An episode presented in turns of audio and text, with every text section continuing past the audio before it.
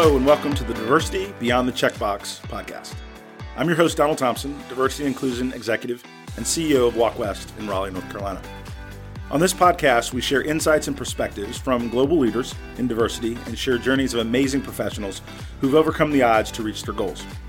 We'll hear what diversity means, why businesses should prioritize diversity and inclusion initiatives, and why D&I is not only the right thing to do, but an imperative for growth for you and your company.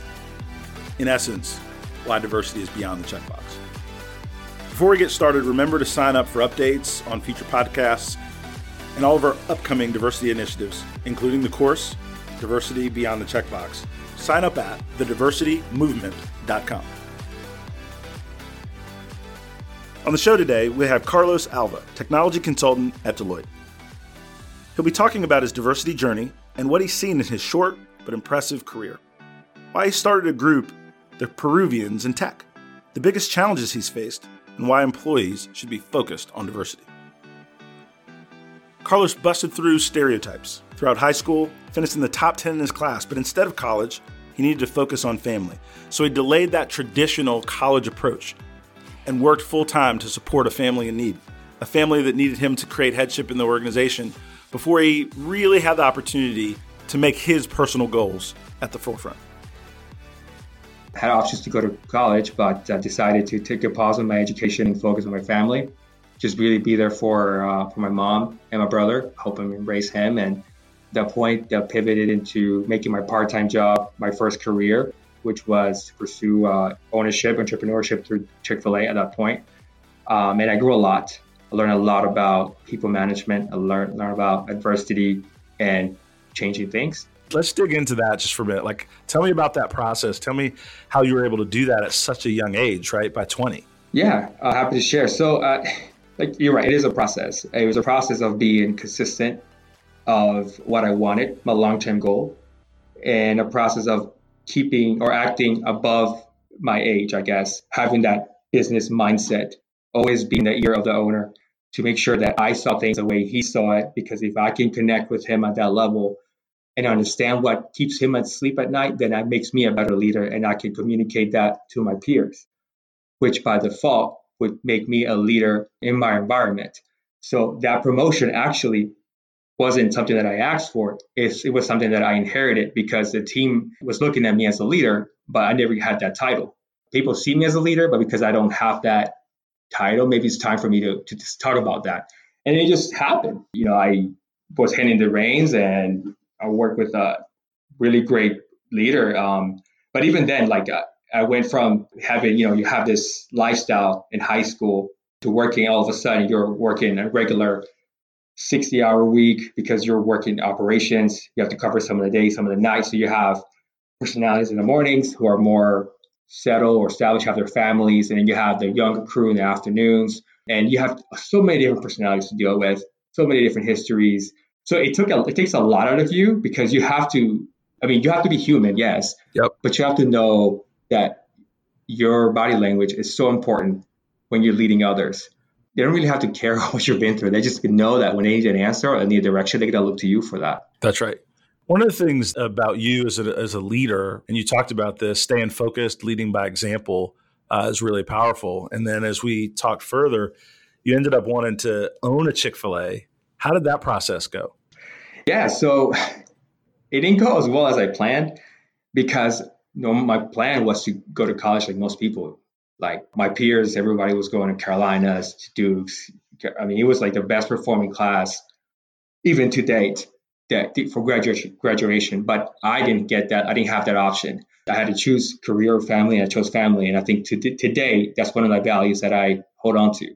It's important. It keeps you grounded. It keeps you focus on what's what matters in life. But I still wanted to win. So what I wanted, what I did is I worked any shift that they needed me to work in. I worked in the marketing side for the company, even though I didn't really know much about it. I did hiring, firing. I helped with interviews. I held sessions. I did whatever it took. However, once I got to the point that I said, okay, I'm ready to make this jump, the feedback I got is, hey, the competition that you're going up against, almost everybody at that point has a degree.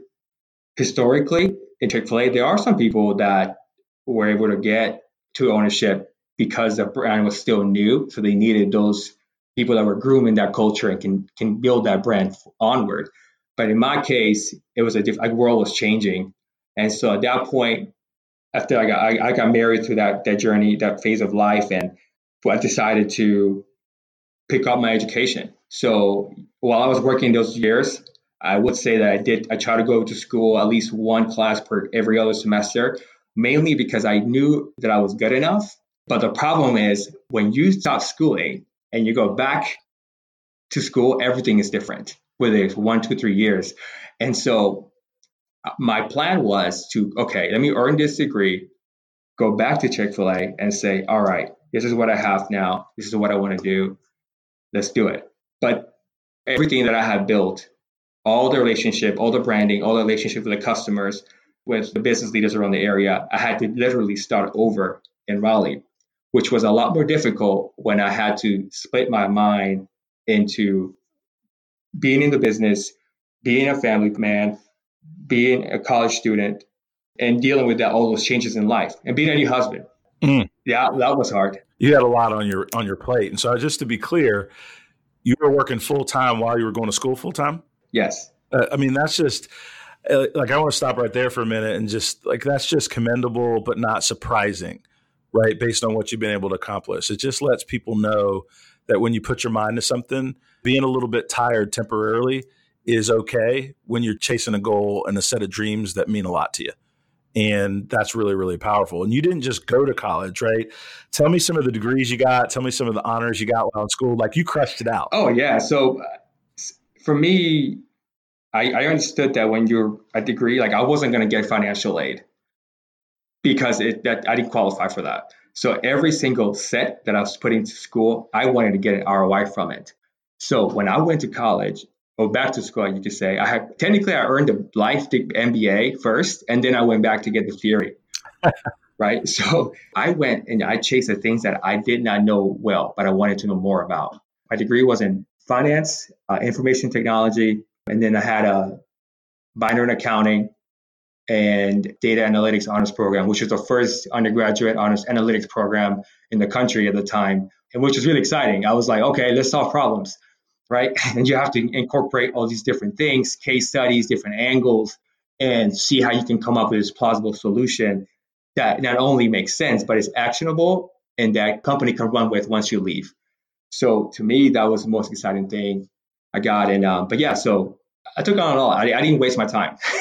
That's right. That is awesome.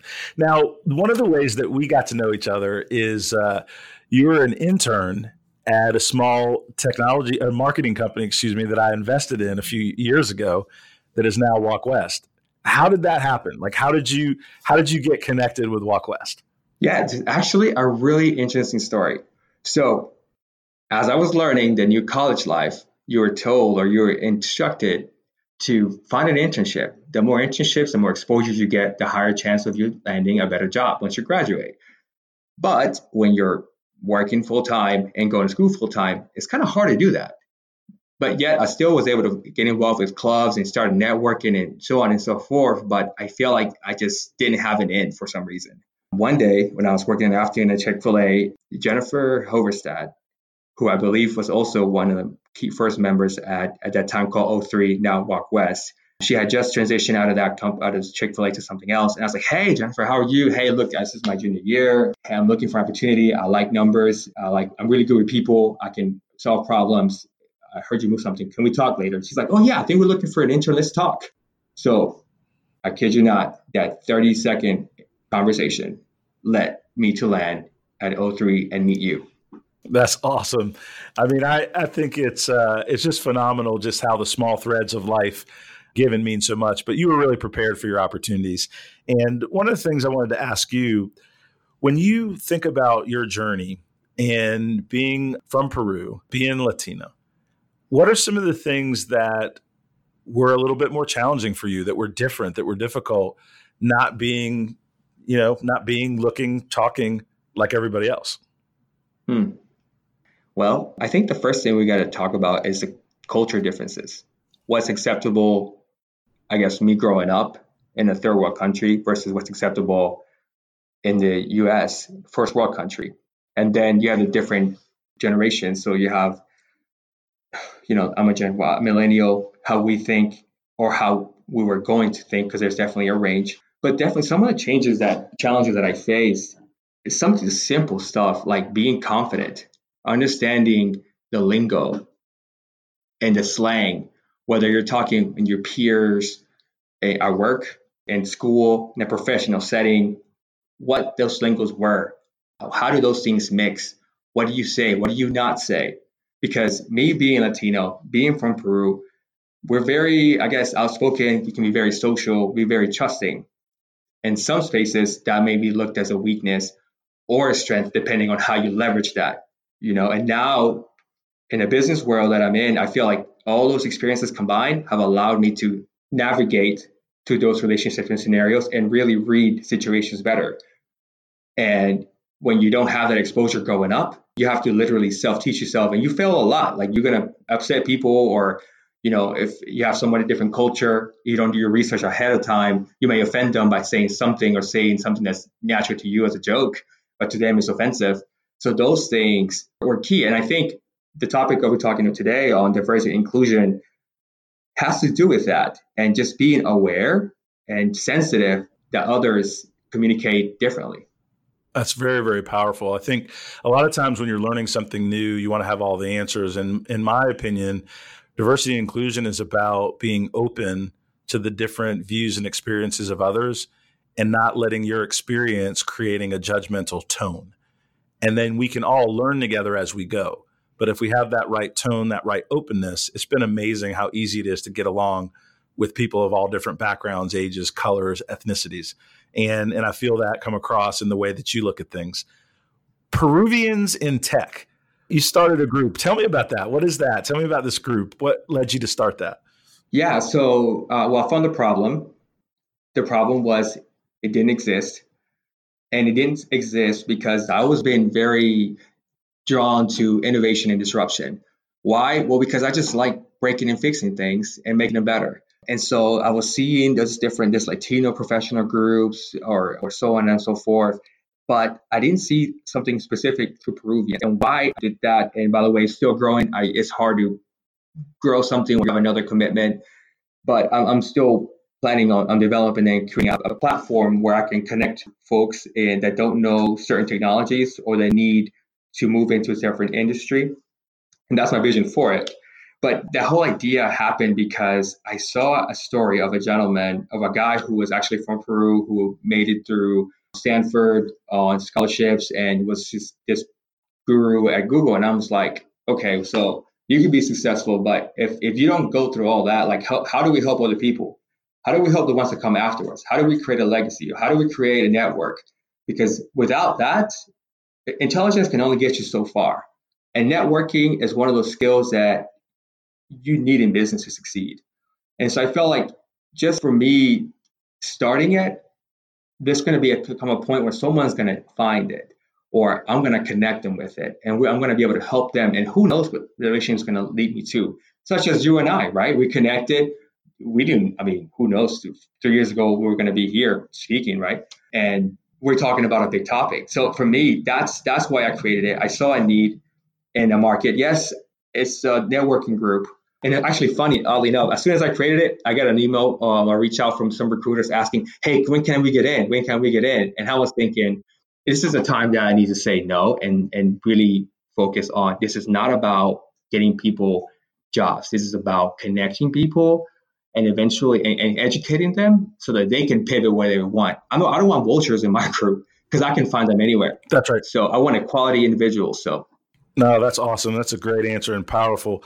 Why should businesses look at non-traditional prospects, people from diverse backgrounds? Like what's the business reason that a CEO, a leader, a manager should want to build a diverse team? That's a great question. In my opinion, a leader should look into diversity of skill set and backgrounds, not just because it sounds good or because it sells or because you could you can generate more leads, but mainly to challenge what you think or the orthodox way of doing business is. A lot of times you hear the expression, if it ain't broke, don't fix it. Yes, until you get something completely out of left field that disrupts an industry. Such as, I was actually reading uh, a, a book, an audiobook called The Fourth Industrial Revolution. And it just, it goes on and, and talks about different ways that industries were disrupted. One section talked about Netflix coming into the play and disrupting the way streaming media comes in. But it, that's the, what happened, right? But if you think about it, it was an entrepreneurial mind who challenged the norm, who wanted to think differently, and got on board with people that thought like them, or at least wanted to challenge an idea. And I think from a business perspective, you got to take that particular I guess, business case and scale it out to what means to you. Or find people that you that are not that have strengths that you don't have, or see things that you don't have. But don't just stop at that one person. Build that out. Allow that person to grow and challenge that person to be diverse in their own way. Challenge them to overcome any uh, uh, fads that they've grown up with or, or things that they're scared about, or even with a gender neutrality, all those kind of topics, because that discomfort is going to yield a result. And that result is going to yield more ideas. Ideas can lead to new uh, concepts, and those concepts become uh, revenue generating. And so, to me, that's the value. But you have to see that long term. The initial reel will be okay, you have that perspective, yes. But I think it's a mix, honestly, because you got to have skill and you also have to have that diverse perspective. No, that's super powerful. And one of the things that you said that I just want to repeat for our listeners is diversity is also about diversity of thought, diversity of background, diversity of perspective. The easy answers are you're Hispanic, right? I'm African American. That's easy. But we also have different flavors to us as individuals, different things that we think about.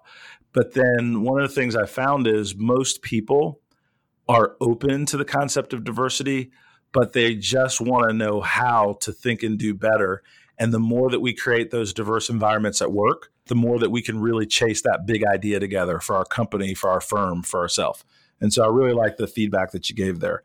If somebody was going to take a diversity course training what would you want them to learn? What are some of the big things you'd want them to take away as they went on their journey to really understand both diversity and inclusion in their own way?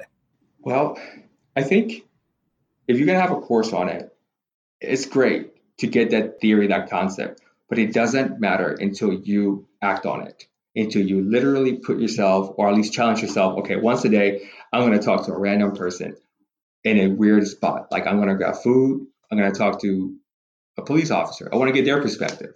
I want to talk to if you if you go to politics and you have somebody that's an opposing mindset. Okay, let's talk about that. Or hey, I see a, a kid in high school, or he's getting food or something, or in the library, or getting gas. You know, say hey, you know, just say say hi, get uncomfortable, whatever. But try to make a connection. And once you build that connection, what was your takeaway? Like if you didn't take that chance or that step to engage, what would be different from your day? Because I think, oh, theory is great, but if you don't act on it, then what did you actually do? You know, what was your, you know, what did you get away from it? Yes, I, oh, okay, it sounds good on paper. Let me take a note. Diversity is, is a great idea, or diversity allows me to meet more people. Meeting people is not being diverse. Connecting with people allows you to get inclusion and diversity in thought. Oh, that's really powerful. I mean, like, I'm an action oriented person just like you are and and that makes a lot of sense, right? It's one thing to understand the theory, but to use your words, right? Your your amazing ideas don't matter until you take action. And that's a powerful takeaway. And one of the things with any type of education that has meaning is when you incorporate what you learn in your everyday life. That's just a great great comment. So Carlos, one, it's been amazing to talk with you and catch up, and, and I appreciate your thoughts what things would you like to leave us with? Like, what question that I didn't ask on the diversity inclusion topic that you'd like to share as we look at building out our course, as we look at doing more teaching and training? Uh, what perspective would you like to leave us with? Hmm. Don't be afraid to take a chance.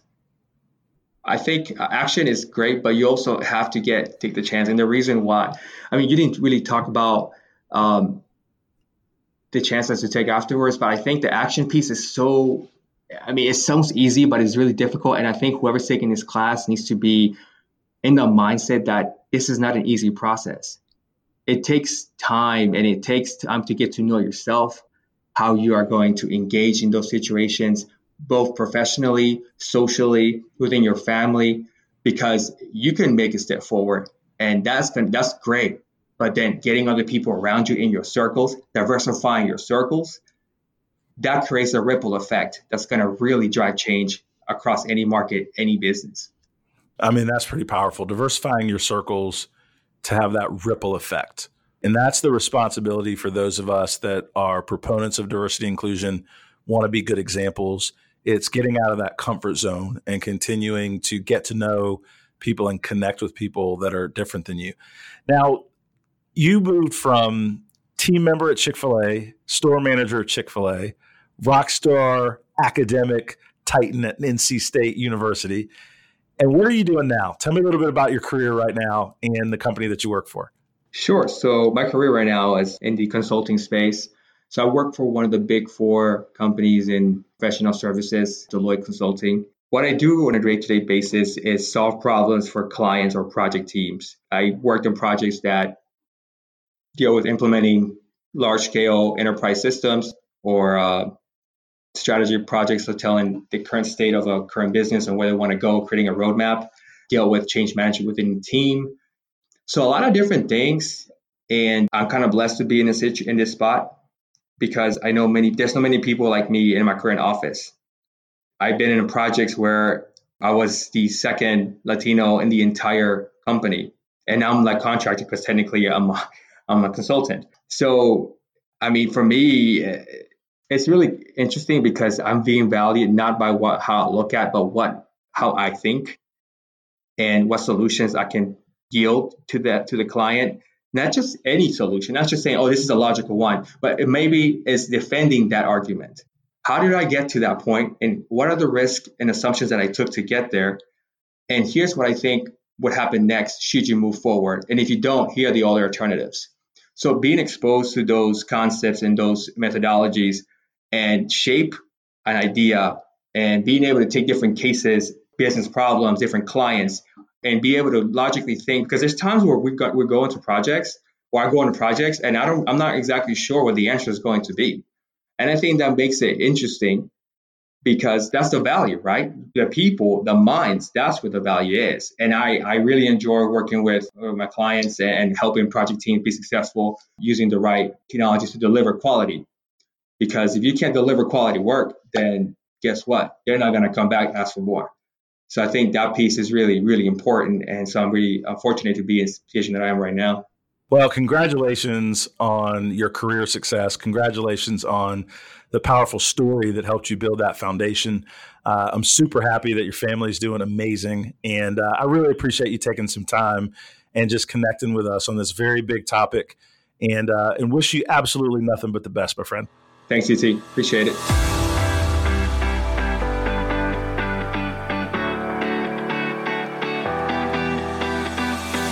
It's been a pleasure catching up with Carlos today. And here's just a quick recap of some of the amazing points that I want to emphasize. The cultural differences were the toughest for him, so he wasn't sure how to act in certain situations.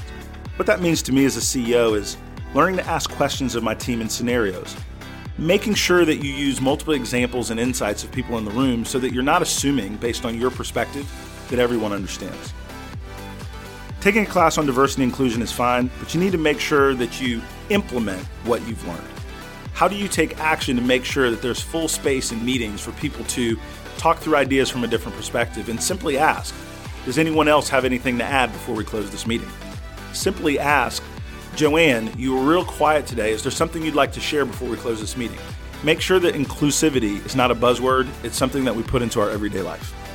Take time to get to know about your team, not just what they do and the capabilities they have, but how they view the company and the world. By understanding things through other people's lens, you naturally become more other centered. And as an other centered leader, you can attract more talented people to be on your team.